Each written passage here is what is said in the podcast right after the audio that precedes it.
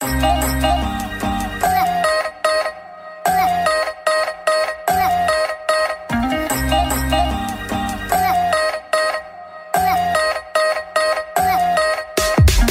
Hi, all, and thanks so much for tuning in to another episode of Open House. We're on a mission to develop a new mental health experience for all because we believe that you can truly experience life advancement without having to spend thousands of pounds on one on one therapy. We believe that happiness is coming home to yourself under the layers and layers of you that society has told you to be. If you love this episode today, please do share on social media and tag us at Open House Life, as well as tagging Dr. Tari and I. Now, into the episode, and it's a juicy one. So, for anyone that has not yet watched this documentary, a little bit of background about what was going on here. So, the Tinder swindler followed a pattern. He would match with women on Tinder, take them on a costly and impressive first date, often involving his private jet, and then would build a relationship with them where he would fly them around the world whilst also dating other women at some point, he would confide in them that he was worried about a group of his enemies, at which point he would send a photo or video of his bleeding bodyguard, allegedly injured by these enemies. Once all of that groundwork had been laid, he would then urgently message the girlfriend saying that his credit card couldn't be used for security reasons and that he needed her to open a new one in her name. So, Dr. Tari, my first question is what the fuck, excuse my language, mm. is going on with this man? You know, what what is going on in his head? Well we will never really understand what's going on in his head because we are neither a psychopath or a sociopath. Psychopaths and sociopaths lack empathy and they lack a conscious while sociopaths may have a tiny bit of a conscious it doesn't matter because they don't use it they don't listen to it. They may know what they're doing is wrong but they do it anyway because they don't care about other people's feelings. They are focused on getting their needs met, getting what they want. And this guy, like we've said before, he's a master manipulator. Yeah, I mean, it's crazy. It just, I think a lot of us can't relate to this situation at all because it's just such outside of the box behavior. And I guess if you have a conscience and you have some level of empathy, this is just like the most extremely strange behavior. So I think my next question is people that are like this, maybe psychopaths, sociopaths, you know, very high on the narcissistic scale, what has had to have happened to a person for them to become this person? Are they born like this? Have they kind of learned in childhood to kind of be this way? How does that work? We don't know for sure, but research tends to point to the fact that psychopaths are born that way. So the difference between psychopaths and sociopaths are that psychopaths are more calculating. They think very far ahead. You know, and psychopaths are generally the ones that are violent and kill people. They don't always have to kill people. They're not always violent, but they're the ones that seem to have everything in control even though both psychopaths and sociopaths are extremely charming, psychopaths are the ones where people are like, I never suspected. Whereas sociopaths tend to be impulsive, they're more reactive, and research tends to believe that nurture is more involved in the development of sociopathy, right? So sociopaths have had some extreme trauma in their childhood or over many, many years, whether it's with attachment or abuse, that helped them develop these sociopathic tendencies. Either way, the impact is the same. Yeah, that is really fascinating because I was listening to a podcast earlier today about how Julia Fox, ex girlfriend of Kanye West, has spoken about being very desensitized as a result of the trauma that she went through as a child. And also having had an ex boyfriend who has gone through an insane amount of childhood trauma. And you know he's definitely not a sociopath or a psychopath. He actually was a wonderful person. But i think it's interesting to understand that concept of how in some situations it can be this sliding scale where these traumatic incidents can sort of potentially desensitize you over time and then develop these personality traits so I know that later in the episode, we're going to go into all of the red flags that we picked up, you picked up, particularly from her perspective. So things that she should have noticed before she did. But I think before we get into that, and seeing as we are talking about Simon right now, what I wanted to ask you was do you think he picked her because he knew that she was weak? Do you think that he was looking for specific types of people that would, you know, buy into this, like really wanted to be loved, really enamored with the private jets and the money? Do you think he was actively picking his targets? Here's the thing a lot of women who are bright, successful, empathic, wonderful, beautiful people end up being manipulated, myself included, in my 20s by these narcissistic or sociopathic or psychopathic partners. And we think, oh, it's because of our empathy that this happened to us. But really, it's because we didn't set boundaries in the beginning. We didn't run away the first time these behaviors showed up. So, a narcissist, a sociopath, a psychopath is going to continue to manipulate women or people who continue to allow it. I do believe there probably were women who did not fall for this. You know, when he sent them a link to his hotel, they're like, oh, hell no. You know, who does this guy think he is? One thing I want to say about that is the women who mm-hmm. did fall for this or do end up in these relationships with manipulative men, it's not because they're stupid. It's not because they're weak. It's not because anything's wrong with them. It's because they needed this relationship to learn that the area of boundaries around their empathy, around healthy boundaries in general, is some place that they need to grow. You get out of this sort of abusive relationship and you feel so stupid. But it's not that you are stupid, it's that you were loving and caring and trusting, which are all beautiful qualities that you need to have to be in a healthy relationship, but you lacked knowledge of what healthy boundaries are. And if you don't have that understanding, there's no way you could have done it differently. So I just want women and anyone listening, women and men, to understand that if you were in a situation like this where you were manipulated, you were lied to, that it's not your fault. It's not that you did anything wrong. It's just that you have learning and growing to do, like we all do. Oh, I love that. There is so much shame around it. The fact that we are both on here and have gone through a situation like this and can talk about it so openly, I hope shows everyone listening that there is no shame around this but I held so much shame around it for a while. How I could have entertained a relationship for so long with someone that was so erratic and had treated me so badly and took me such a long time to leave. You know, I did not leave at the first red flag. I didn't even leave at the hundredth red flag. I didn't leave at the first aggressive argument. I didn't leave the first time he threw a glass against the wall. You know, I just stayed and stayed and stayed. And that was my empathy. I wanted to love him better. But you're right we need to use these situations to show us kind of where our weak spots are. I think this actually is a great time for us to start talking about attachment hunger because once I started learning about attachment hunger, I started to understand why men and women can end up in these situations with these types of people treating us so badly and us hanging around for such a long time. So I'd love it if you could tell me a little bit more about attachment hunger. Yeah, so attachment hunger comes from childhood. If we didn't form healthy attachments, we weren't we weren't given the opportunity to have a healthy attachment with our parental figure, right? Which is what we all need as children and as humans. And so we go into adulthood hungry, desperate, starving and yearning for that feeling of attachment and safety, you know, feeling seen, feeling heard, feeling safe.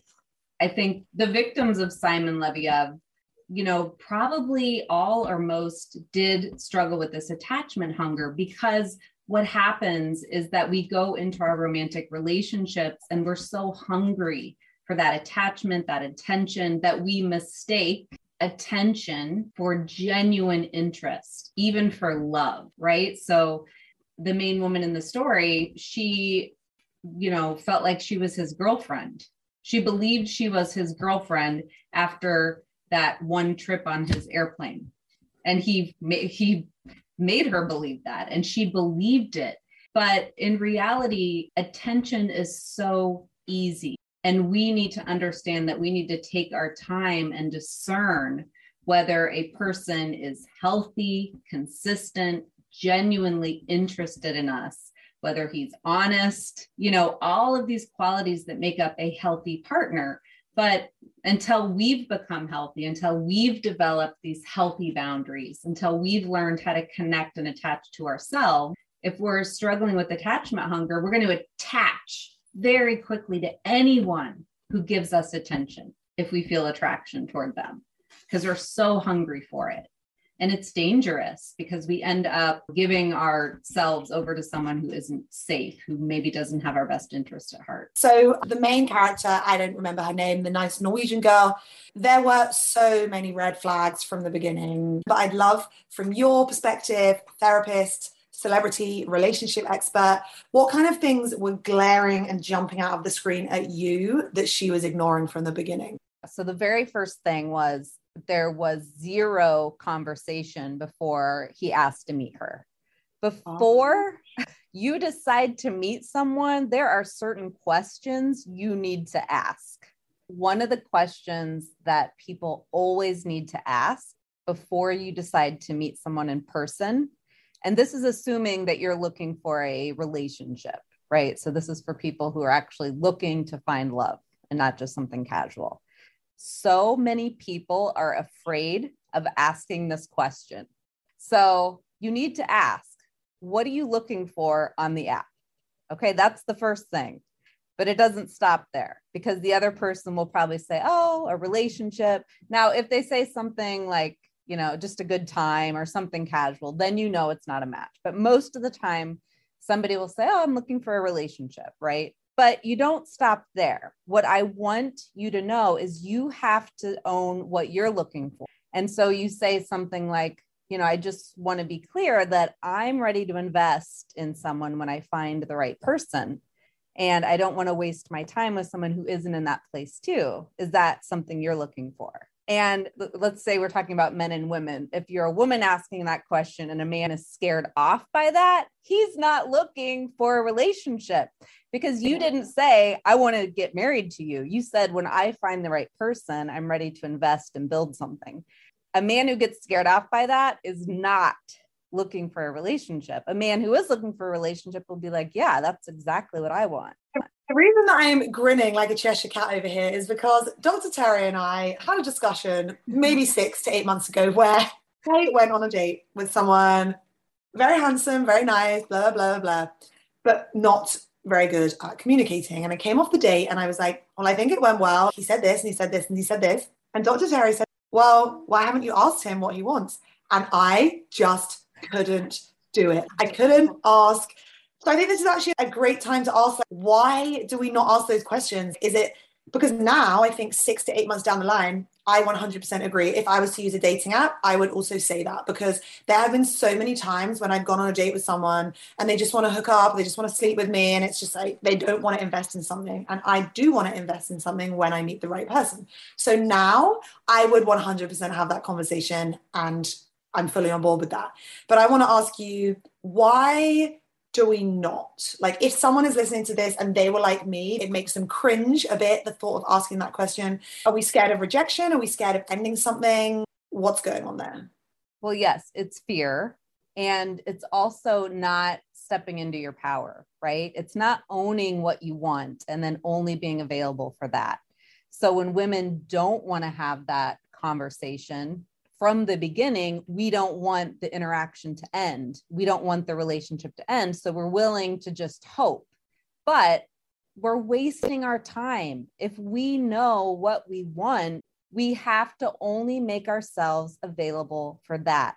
And you are not going to scare off a person who also wants that. I want to make that so clear. When women say, Well, I don't want to scare him off, you'll only scare him off if he doesn't want a relationship. Yeah. Yeah, I could not agree more with that. And I think what I want to add here from my own personal experiences, you don't have to hope that someone's going to like you. You don't have to wait to prove to them that you're pretty enough, sexy enough, smart enough, funny enough. And I think that is a big part of where this silence comes from. And I think that it ties into that more performative nature. But definitely when I was younger, you put on this facade the first few months, you're dating someone and you just want them to like you and fancy you and choose you. I guess that's what it's about. You want someone to choose you, and you're scared that if you speak your truth and step into your power, they won't choose you. But now, since I've been doing this work, just like we spoke about in the last episode about ghosting, is we have to act with integrity. And if someone does not choose us, then they were never our person in the first place. And actually, wouldn't we prefer to experience a slight amount of rejection in weeks zero to four when you find out that they just want to hook up or they're not interested in a relationship or they're getting over a divorce or whatever it is rather than not having that conversation and then six months down the line being invested and then it kind of coming back to bite you in the butt we have to step into our power and yes. not be afraid of being too much it's something that i've dealt with my whole life is like i don't want to be too much like too strong. I'm a powerful woman. I'm an independent woman. I can make a lot of money. I make it myself. I work very hard. And I think I've always had this fear of being too much. And actually, what my ex boyfriend taught me was that you are so lovable just the way you are. And we need to be okay with that. So it's super interesting that you say it comes from a fear based place. Yes. I am so over women waiting to be chosen. That is the backwards way to date. You need to go into dating knowing that you're going to be the one to choose. You have to do the appropriate discernment because it's in your power to choose. You don't wait to be chosen. Yeah. So backwards. Yeah. So back to the Tinder swindler, I just want to say if she would have asked this guy, like, what are you looking for? I mean, this guy's a manipulator. So he would have said, he would have said, whatever, like, yes, I'm looking for a relationship. So that's not the only question you need to ask. You need to get to know someone and ask some questions that measures their self awareness, their empathy. And again, we'll go into that. But they had no conversation. They decide to meet and the second red flag is he sends a link to his hotel. He expects her to come to his hotel and also it was the Four Seasons. So that was, you know, he was trying to impress. Hell no. You don't go meet a guy on his turf. The guy should come to you. Come on. If he's not willing to put in effort on the first date, give me a break. I'm blushing a lot again over here because I feel very seen by today's discussion because there have definitely been times like I remember when this famous guy was like, come to my hotel, we'll just watch a movie, blah, blah, blah. I mean, I was so young and I couldn't say no because the story was just like so good. But I went, right? And now, 10 years later, I would never, I always meet in like a restaurant, even a breakfast, a coffee, a dog walk. I actually prefer to start in like a day setting rather than a night setting. I think it, it comes back to the standing in your truth again. Is that yeah. when I was younger, I wouldn't have wanted to say, no, actually, I don't feel comfortable with that. Let's get a coffee. I would have just like suppressed, been silent, been quiet, and then gone. And what does that mean? Is it that instantly they're acknowledging that they're in a position of power and you're kind of bowing down to that? Or what does that lay the foundations of if you just do what they want from the outset? Yeah. I mean, you're showing that you don't have any boundaries we don't know the intention. Like with this guy, this was just his MO. He wanted to show off that he was at the Four Seasons. But in general, if a guy suggests meeting in his neighborhood where it's convenient for him, that completely shows a lack of effort. And if you agree to that, you're sending the signal that he doesn't need to give any effort. Yeah. And a relationship is going to continue that way. So you at least need to say, I'd feel more comfortable meeting in my neighborhood or somewhere in between. Yeah. And if a guy isn't willing to do that, don't even waste your time. Yeah, absolutely love that. You're so right. So, more red flags. Yeah. So then they're on this first date. They have coffee at the hotel. And then he asks her to go on a trip with him. And she says yes. And you know why? First of all, because there was chemistry, but second of all, because this guy had a private jet. But the thing is, you can't focus on the wrong things so many women talk about like oh i want to marry a guy who's rich or who's a doctor who's wealthy or that would be great. But those things can be great if you find somebody who is also consistent and stable and healthy and can be attuned to you and will be a good partner to you.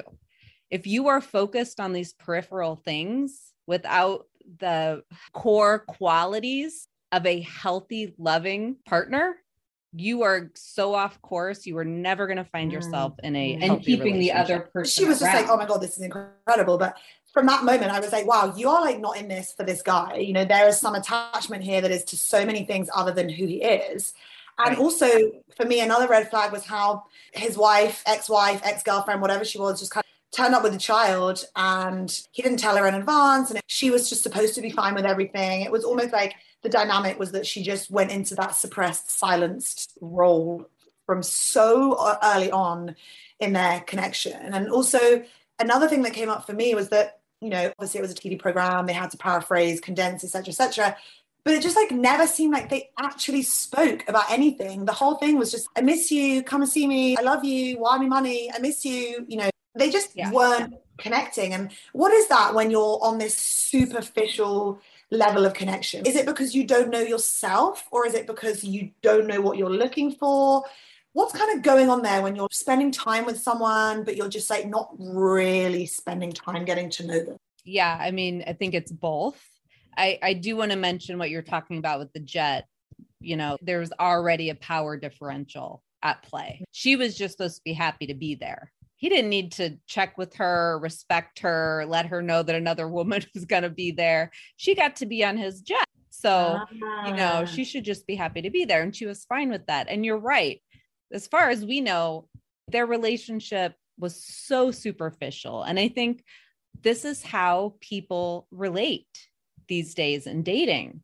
If people have not done work on themselves, which means they haven't done any self exploration or self reflection, then they don't know themselves well enough to inquire about the deeper parts of somebody else. And they don't expect somebody else to inquire about the deeper parts of them. They've never probably experienced genuine deep connection, which is the magic of life. That is what we should be looking for in our relationships, romantic and otherwise. But if we've never experienced that, we think that attraction and chemistry and fun dates and sex, that's it.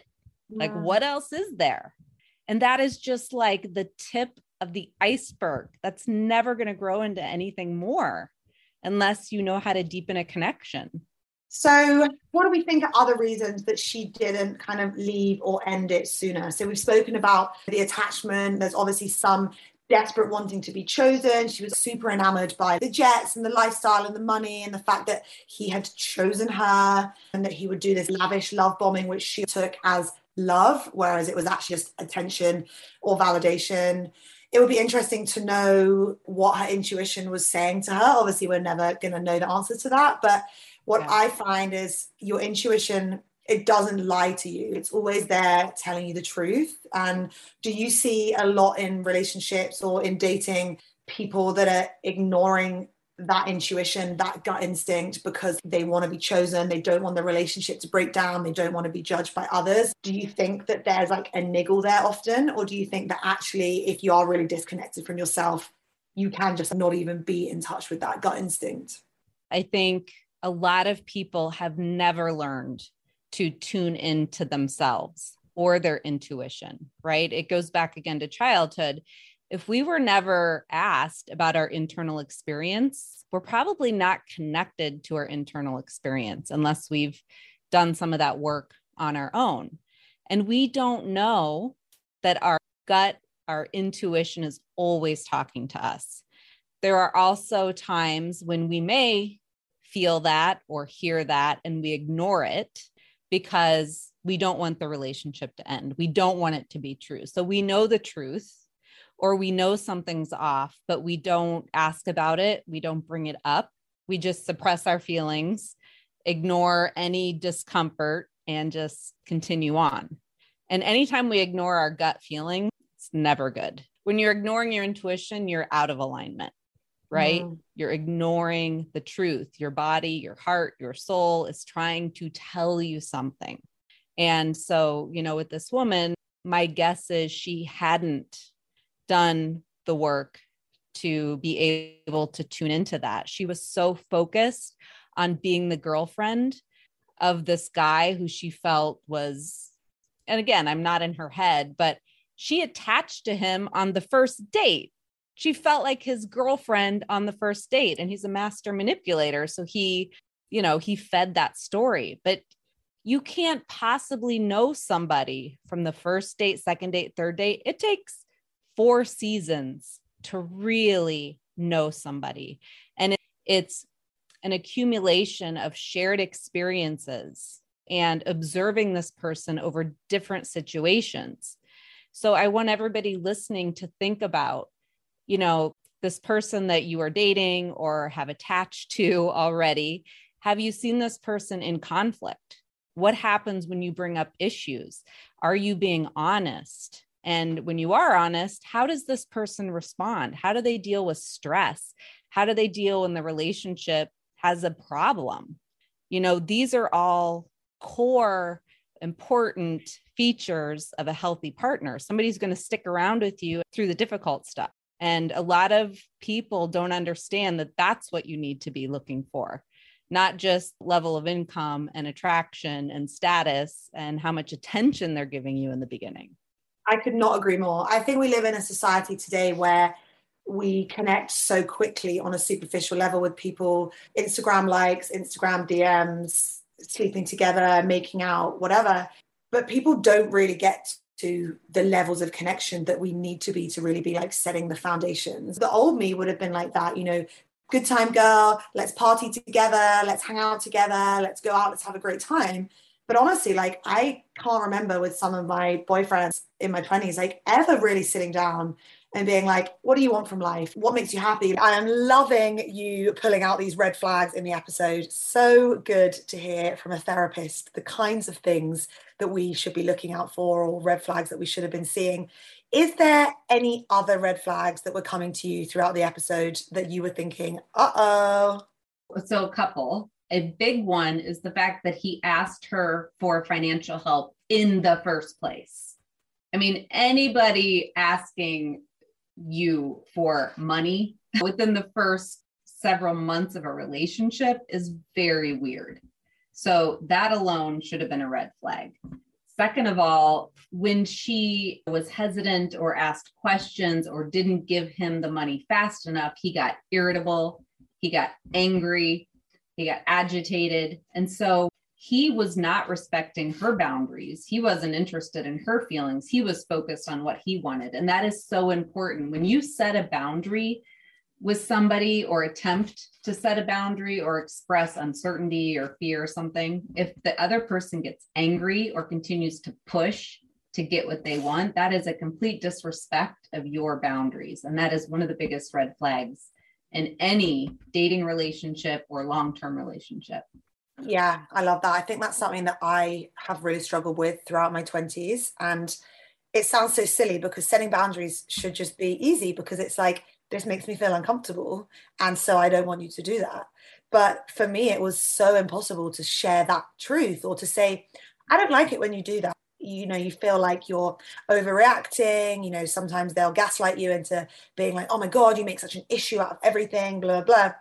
And now I've sort of gone through this self work journey I feel so calmly confident in my boundaries, which is that I know they're reasonable. Before, I think when you haven't done the work, you're maybe gaslit into thinking that they're unreasonable objections. But actually, when you know yourself and you know what your boundaries are, you can calmly and confidently put them in place. Whereas historically, I would have been, you know, trying to fight against the boundaries and trying to be like, but this is why I felt like that. And actually, now it's like, no, I don't need to do that anymore. And that's so empowering.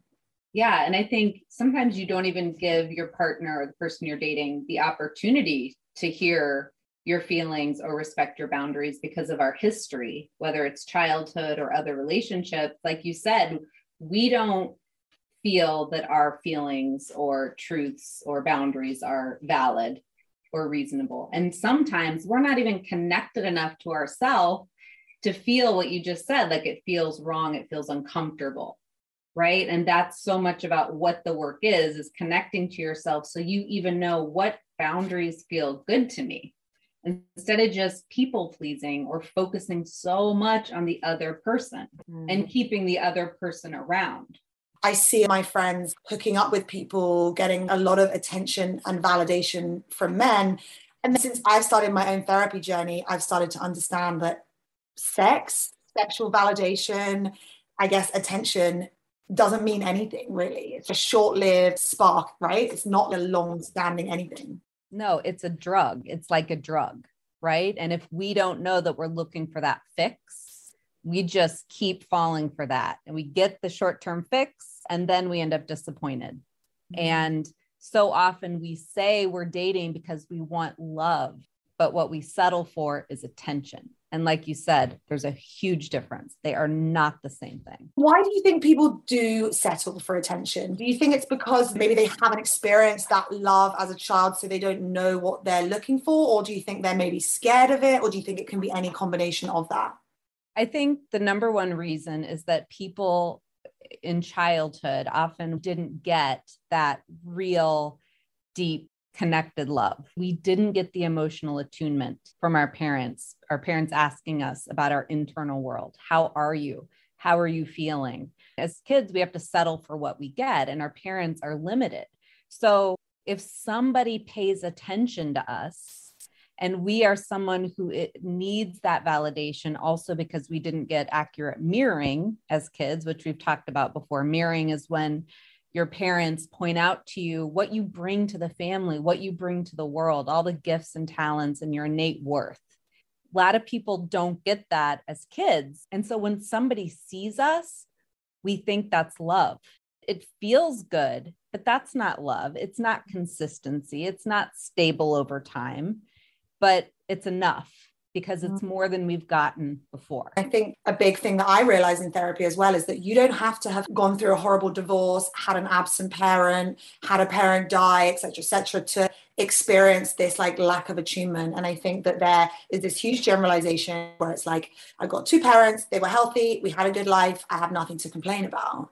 I would have fitted into that category as well. And mm. actually, what I've learned since is that there was a huge lack of emotional attunement to me in my family. And for whatever reason, I felt like the black sheep that was on the outside of the family, and you know, so many layers to it. I don't hold it against my parents. They gave me a lot of love and care and support and you know everything that they could but as humans everyone is limited but i think it's important to understand that you can still feel this attachment hunger without having gone through like a drastic situation that people might think oh that attachment hunger would only be for people that lost xyz or you know something really serious happened. Absolutely. I mean i have the same story. I have two amazing parents but every single human as a child took on a role in the family.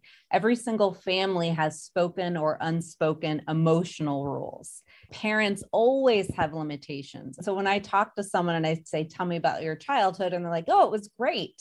It's clear to me they haven't done any work or self exploration because you always need to understand your role, your emotional coping models, your templates of love and what that looks like. There's so much that you learned about love and yourself as a child that you are now reenacting. We can probably wrap up there, which is that my key summaries from this episode is that attachment hunger is a real, real thing.